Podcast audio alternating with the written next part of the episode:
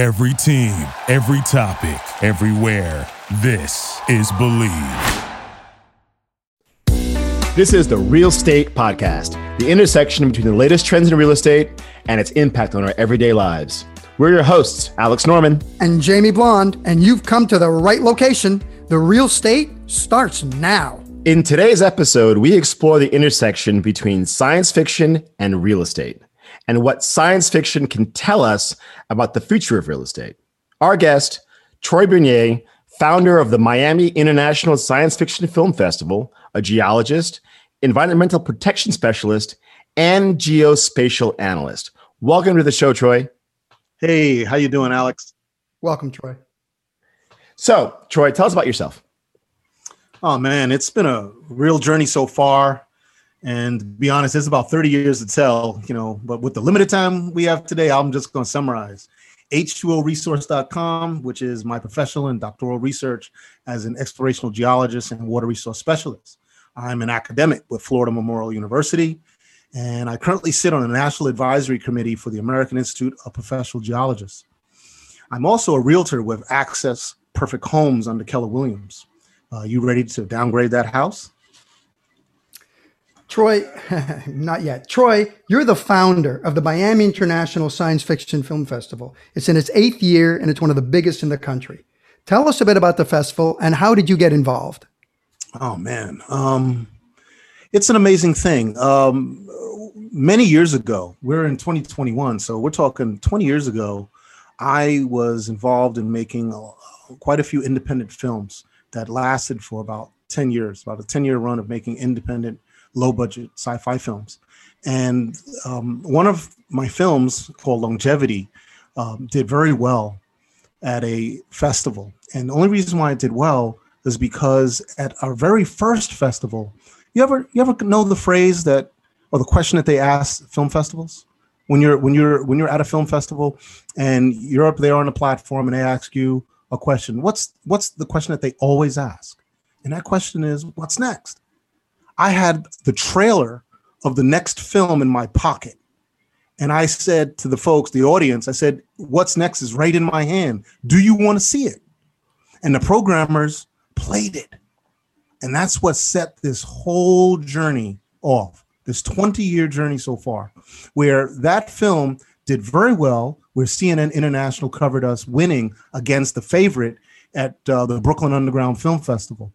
Those people followed us for three years as we made our next film called Journey to Pla- called Planet X Part Two: The Frozen Moon, and they turned that documentary film into what was called Journey to Planet X, which debuted at Tribeca, at the Tribeca Film Festival. We were number one of content, news, uh, uh, um, news interviews. It was an amazing event. Michael Moore said this was was his top five. We were in his top five uh, list of films, which cascaded into a three-year festival run all over the world. We were we were at festivals debuting our film. People were coming to meet us. It was out of this world. So it, it is one thing being able to have to submit a film to a festival, and there's another thing creating a festival yourself. Tell us about that transition, how you got to being behind the scenes instead of in front of it. Well, yeah. You know, we were literally at the top of the world my wife couldn't believe. It. I said, "Honey, you got to come see this." That height, what happens to a lot of people, they crash when it's all over. When it's all over and there's nothing, no future, it's a crash, and sometimes people don't end well. The universe was gracious to me, and I I was so humbled by this. I was let down very easily and gently, and I said to myself, "What's the best way to give back for what I experienced.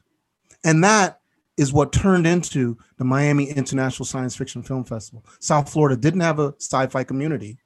And I said, this is the best way to do it. So why sci fi?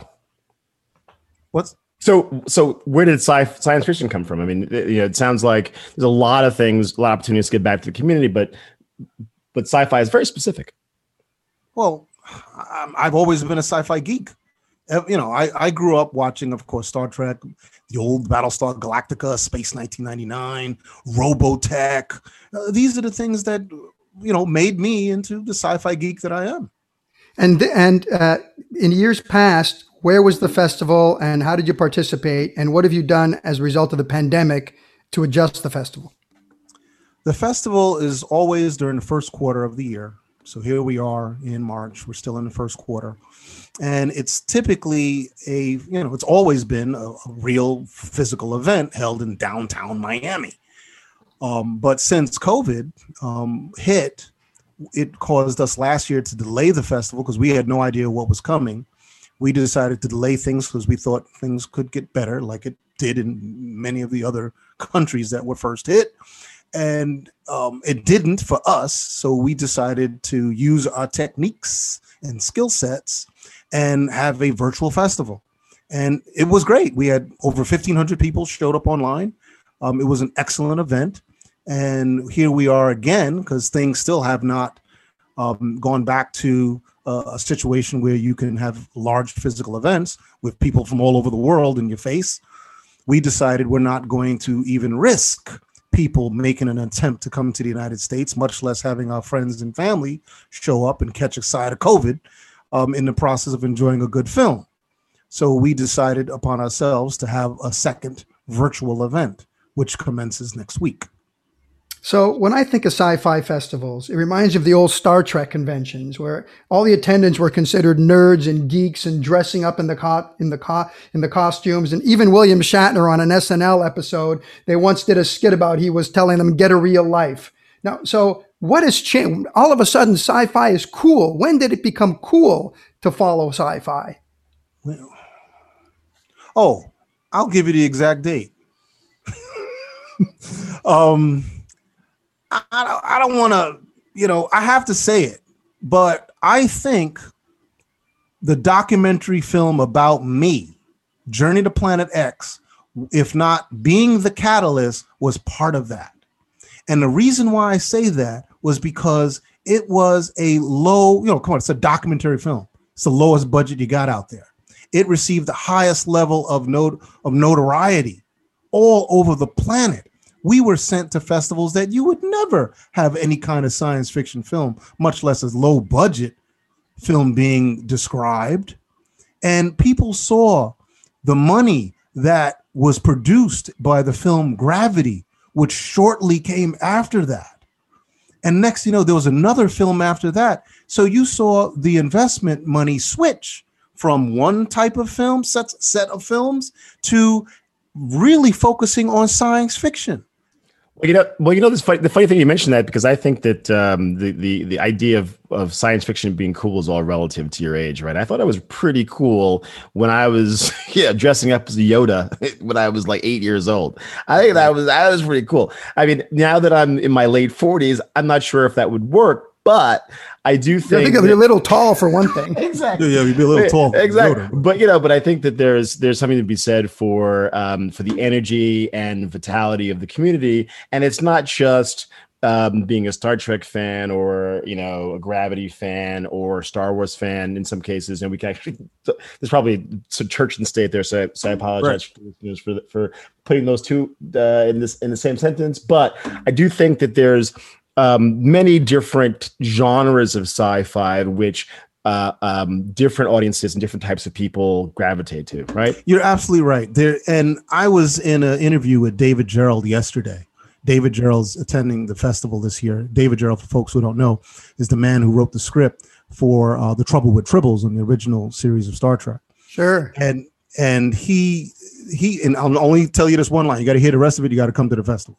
But he said that the science fiction that is being written today is written by people who were inspired by the people who saw the science fiction of the 80s. So you have this this interesting iteration and evolution of iterations. So the science fiction is as becoming more broad, but that definition of science fiction is kind of getting thin as it evolves. It's not he argues that it's not sci-fi. He argues this. So it's um, it's very interesting how the evolution of of our perception of what science fiction, how we like to celebrate it at these cons and festivals, because it's becoming so broad and diverse that it's that, like you said, it was cool because so many different groups of people like it for different reasons. I was like, your ass to Mars. I mean, the '80s was Total Recall, Blade Runner, that kind of that kind of sci-fi, right? Yes, the hard sci-fi. Aliens. So let's talk about that for a minute. Uh, so science fiction, as I have seen it over the years, um, have really been living in two different camps. One is the science fiction that depicts the future that is awesome. Uh, so like you know, Star Star Trek, um, uh, the Jetsons, where the future is great.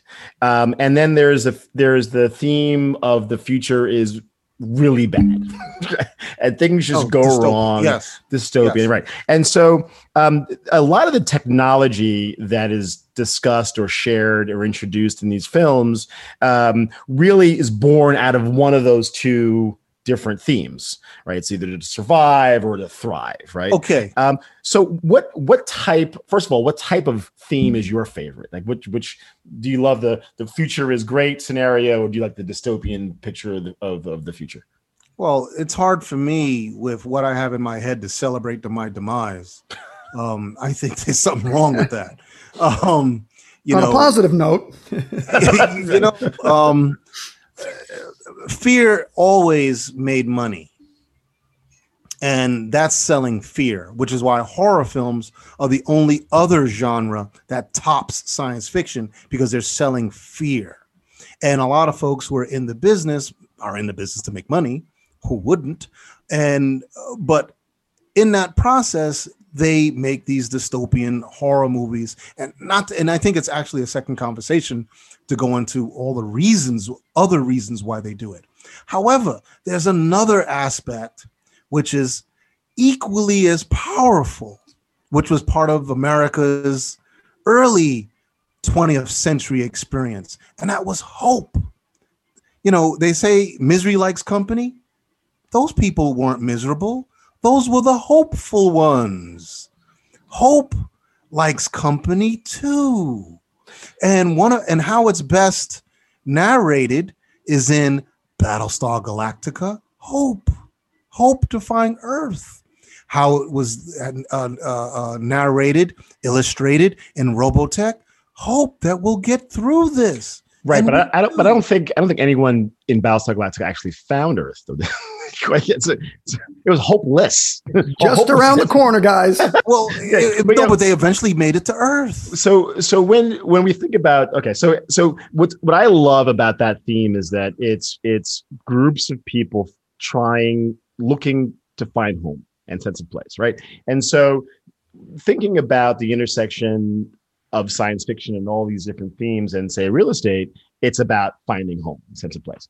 And when I when I, when I See, hope. See how it ties in. there you go. I'm, I'm, I'm going on a limb here. But, um, you know, when you think about the future homes or homes that have been depicted in science fiction, I think most people would agree that the Jetsons uh, are the first thing that comes to mind, right? And how we had this vision, this vision of homes flying, uh, cars flying, uh, robots taking care of stuff.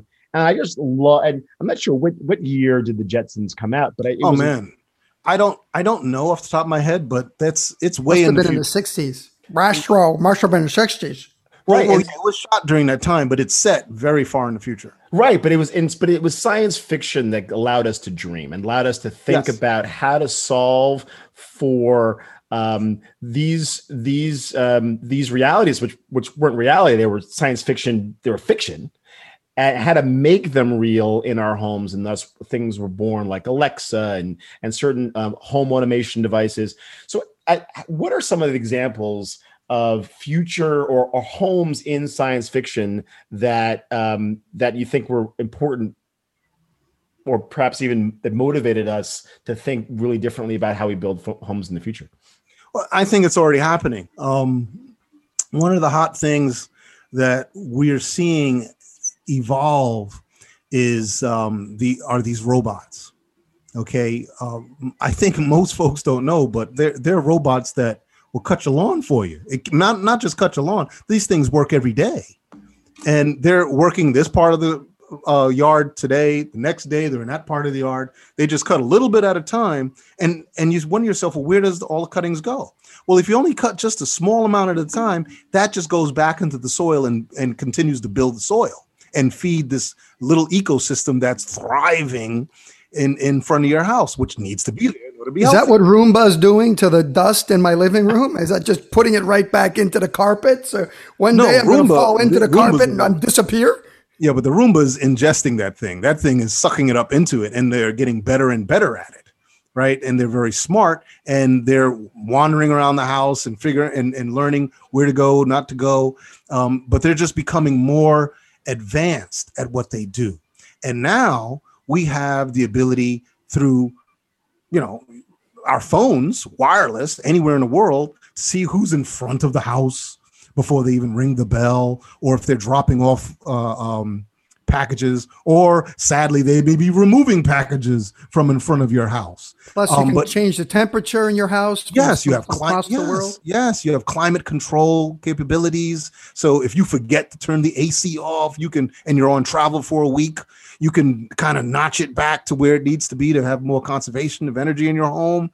The, the, now, and not only that, in just a few years, okay, I'm talking five years, maybe 10, that, that far out, we're going to be able to buy robots that you will come to your home and do your dishes, cook your food, do all the little simple things in the house that would take you an extra hour or two out of your day. But now you can. Well, look, I think I think you know one of the things that I, I find to be very interesting about that is that we find we're we're we're, we're moving a lot of those services outside of the house right? And so we our kitchens are getting smaller potentially because we're we may not be cooking as often as we would be because we, we're ordering in.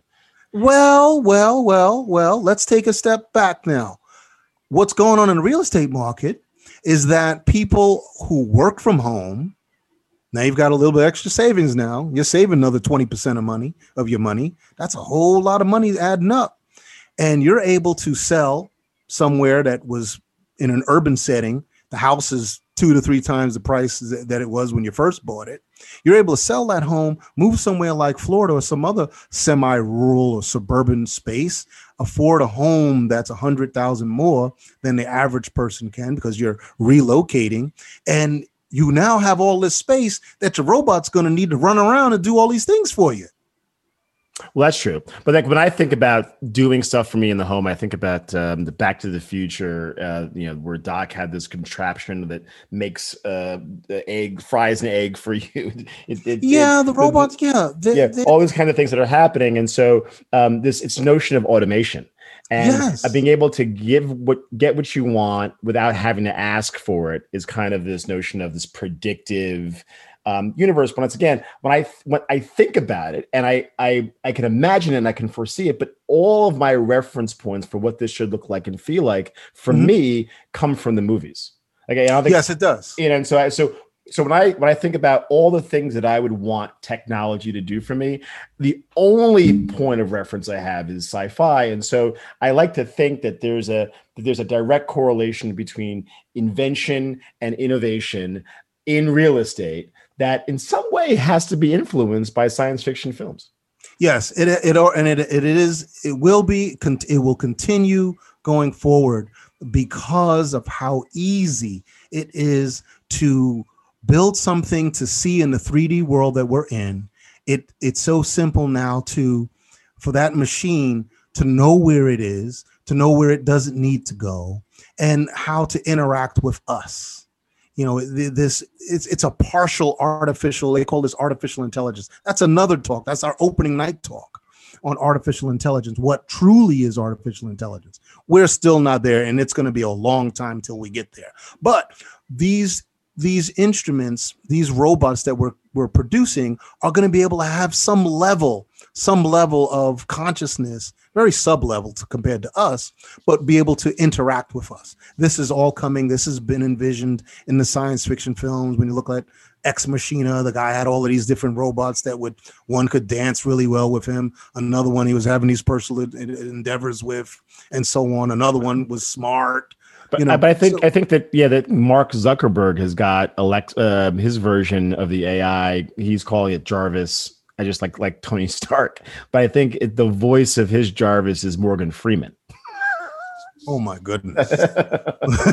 well, Morgan is, you know, he's a special kind of guy. Yeah, he's a special So, kind of guy. um, you know, he played God. I'm, I'm, I'm partial to partial to Samuel Jackson. Actually, I think I'd, I'd rather have him as the as the voice also of my remember, series. also remember, Morgan Freeman played God. He did. He did. So, who would you want to be your demigod in your house? You mean besides me? Um, well, yeah. Besides you, it's it's some it's another voice. Troy, Morgan when you, look at, when you look at sci-fi, it seems like they're always ahead of us, right? Sci-fi predicts something, and then we catch up. Well, You look at the you look at the communicator on Star Trek. You look at our phones today, and sci-fi's warned us about food shortages, nuclear destruction, empire dominance, climate catastrophes. You know, th- th- there's talking. The latest ones are all about colonizing other planets. You know, we're we're running out of resources and we're moving forward. What do you think the current crop of sci-fi product?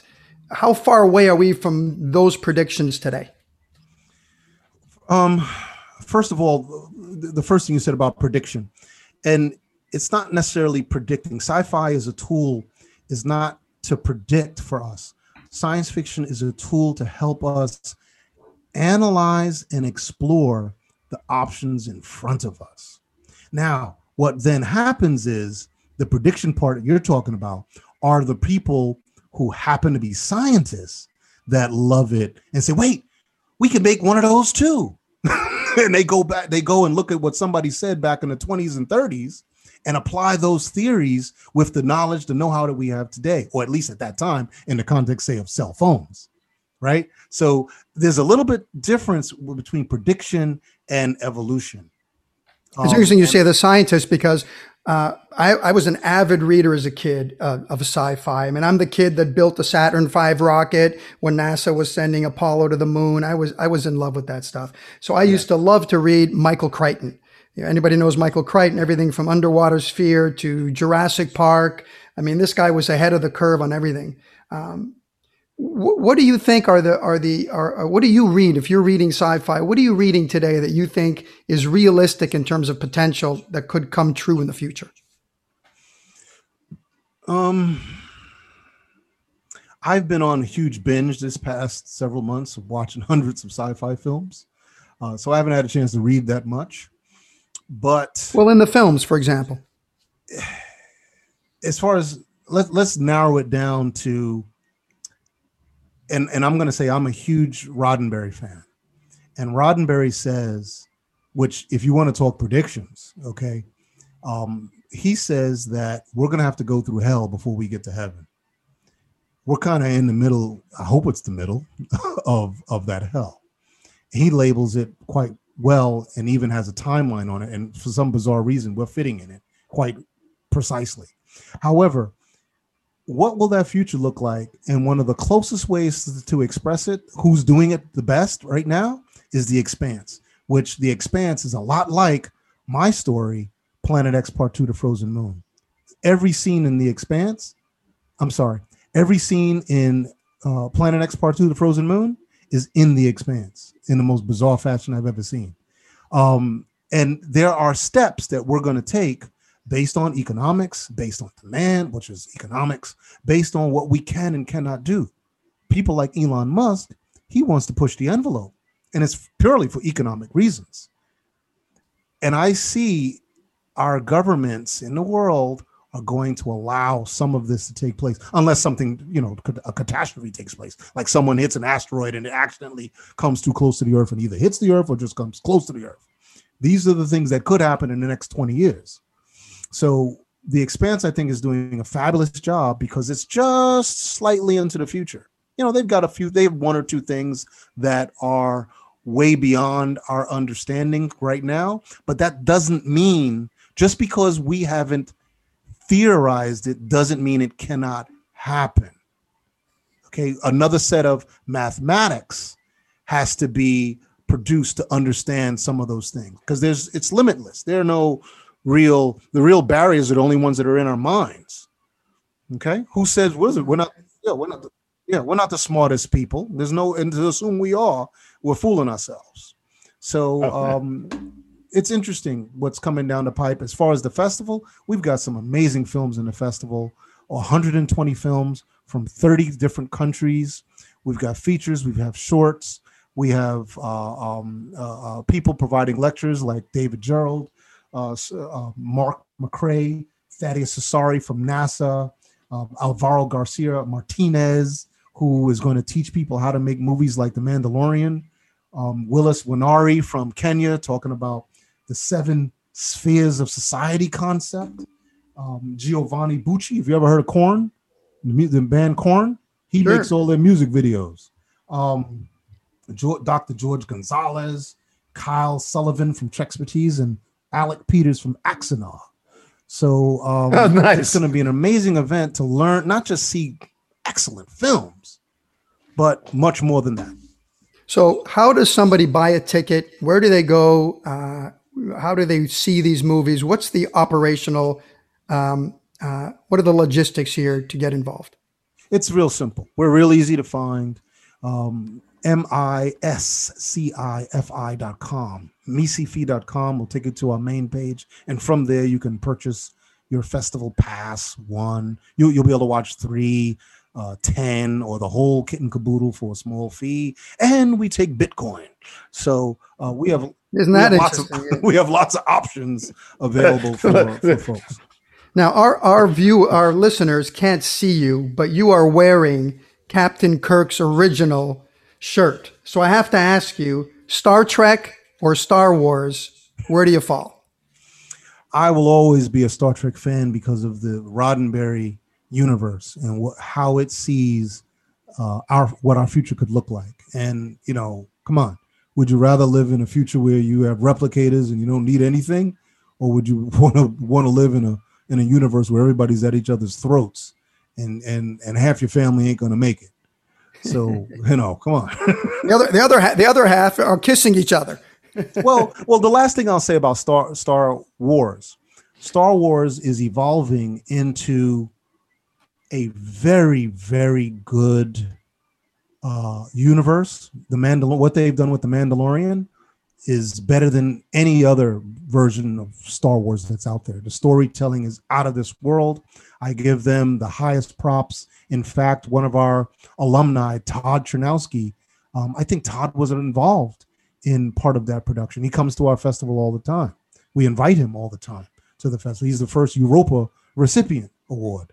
You know, so um, Star Wars is great, man. They're doing a fabulous job with Star Wars right now, and I see, and as long as they stay on that path, Disney, you're not going to have any problems. Just keep feeding it, keep feeding that goose the way you did with the Mandalorian. You will not have problems. Well, yeah, I'm actually I'm, I, I second that on the Mandalorian. I think that's a great a great series. As a matter of fact, what I love about it is it, it takes people away from lightsaber battles. Right, it gets yes. people into into the the other part of Star Wars that is extraordinarily interesting and expansive beyond yes. the Jedi and, and and the Sith and all that. So you're not only following that, but also, I mean, that gets into this whole streaming concept where obviously um, Disney Plus and everyone's into streaming, which gives uh, um, studios the opportunity to tell different stories in different ways. Um, how does that actually going to change the film festival industry, or does it? It definitely is changing things. Um, we don't know how it's going to end up but there are some people who probably want to omit the film festival's purpose because they want to make the film and just put it straight on Amazon. The chances of your movie making any money is slim doing that. Right. Um, the, whereas the festival has the ability to curate good content, high quality content, mass appeal content, or specialized content, whatever kind of festival that it is. Every festival has its own identity. And one should harness that festival because if there's a festival that you like, you like what they show, there's a good chance they're going to keep showing that kind of stuff. Um, to give you an example, um, it's hard to compare festival to festival, one to another. But if one is thinking about what the populace thinks, what the community thinks, make sure you screen your film at about a dozen sci fi festivals. For starters, who would those be? Those would be Boston Sci Fi, Film Quest in Provo, Utah, Other Worlds Austin in Austin, Texas, Buffalo in New York, Berlin, London, and of course us. And that's going to give you a very good picture of what the world will think about your product. It's a very small amount of marketing money in comparison to what uh, um, it'll take for you to just dump it on Amazon and, and push it out. Yeah, you know, I, I think that you're absolutely right. I mean, it's amazing how much power the crowd and the fans have in that process. And I think about two two examples that are, are personal for me. And the first one is Firefly, which uh, right, which you know is obviously uh, was a cult favorite. And Then you know that that groundswell got them to continue that you know, let's continue, but to make a movie out of it. And then the the most recent example is the the Snyder cut for those that are DC fans that um, wanted to see the Justice League and understand that whole process and how that kind of imploded. But then the fans said, you know, we want the Snyder cut, and then thirty million dollars later, uh, it's gonna it's gonna it's gonna come back, right? It's so already good. Okay. Yeah. Right. Absolutely. We we have a Firefly film in the fe- a Firefly fan film in the festival by a guy named T.L. Westgate in Central Florida. His film is called Heritage so um, nice. I'm surprised Browncoats are still making movies, um, but every year we're surprised. That's awesome. That's awesome. Well, that for, movie for, for fans, that movie for Firefly, that was Serenity, right? Serenity, yes. That's correct. That's correct. I love that movie. And that's for only 18 Bitcoin. You can make a movie. yeah, if you had 18 Bitcoin, you know, uh, five years ago, man, you were sitting pretty right now. That's Go ahead. That's right. So with that said, I want to I want to just really first of all applaud you on the the accomplishment you've made over the, the tireless accomplishment that you've made over the years in putting out the Miami Film Festival. I think when I think of places that I want to go see movies, Miami is definitely top on the list, especially now. Uh, so I do, it, but considering the fact that everything's online, I get it. But like Miami is a really good place for that. So what you're doing here is great for the fans, uh, for those sci-fi enthusiasts for those in real estate, um, uh, being in Miami and enjoying the best in science fiction uh, on film or on or on web or what have you is is huge. And, and thank you for being um, a huge part of that. And I also want to say, you know, it, you can tell when somebody builds something out of love or it's a business proposition or a necessity. And you coming from this as a producer of sci-fi movies who started from nothing and became successful. I think that love that you have translates, and that's why the film festival is so successful. And we hope it continues to be so. No, thank thank you, Jamie. The last thing I'll say with that is uh, MiSciFi is a platform for people to come and bring and to showcase their work. And we have an impressive growing alumni of people who success started with MiSciFi. It truly is amazing. Um, we always sit back and just and are in awe with how much how many people have have lives have transformed since they've uh, screened their movies or given lectures at Fee. It, it's it's truly amazing, and it and it, keep, it continues to give back, and that's the reason why we keep doing it. So, um, you know, hey, it's a lot of fun. Miami's a great place. We have a lot of fun when we have a physical festival. Hopefully, in 2022, we'll be able to do that. If not, well, we'll just wait to 2023 because we know it will happen back by then, which will be year 10. Um, you know, so it's it's a lot of fun. We have a good time when we attend. We have over 40% of the films are represented every time. This year, so far, uh, close to that same number. So about 58 of the filmmakers are going to be in attendance at the film festival.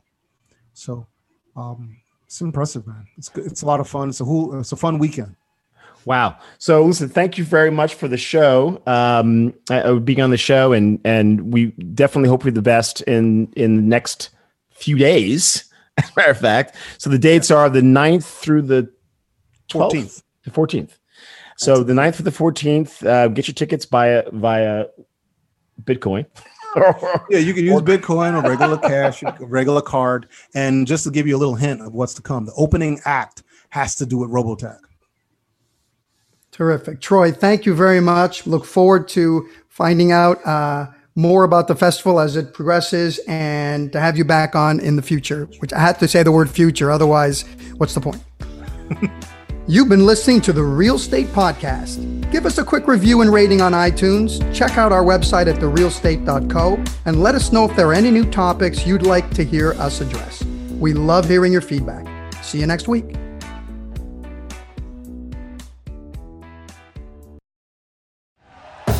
Thank you for listening to Bleav. You can show support to your host by subscribing to the show and giving us a five star rating on your preferred platform. Check us out at Bleav.com and search for B L E A V on YouTube.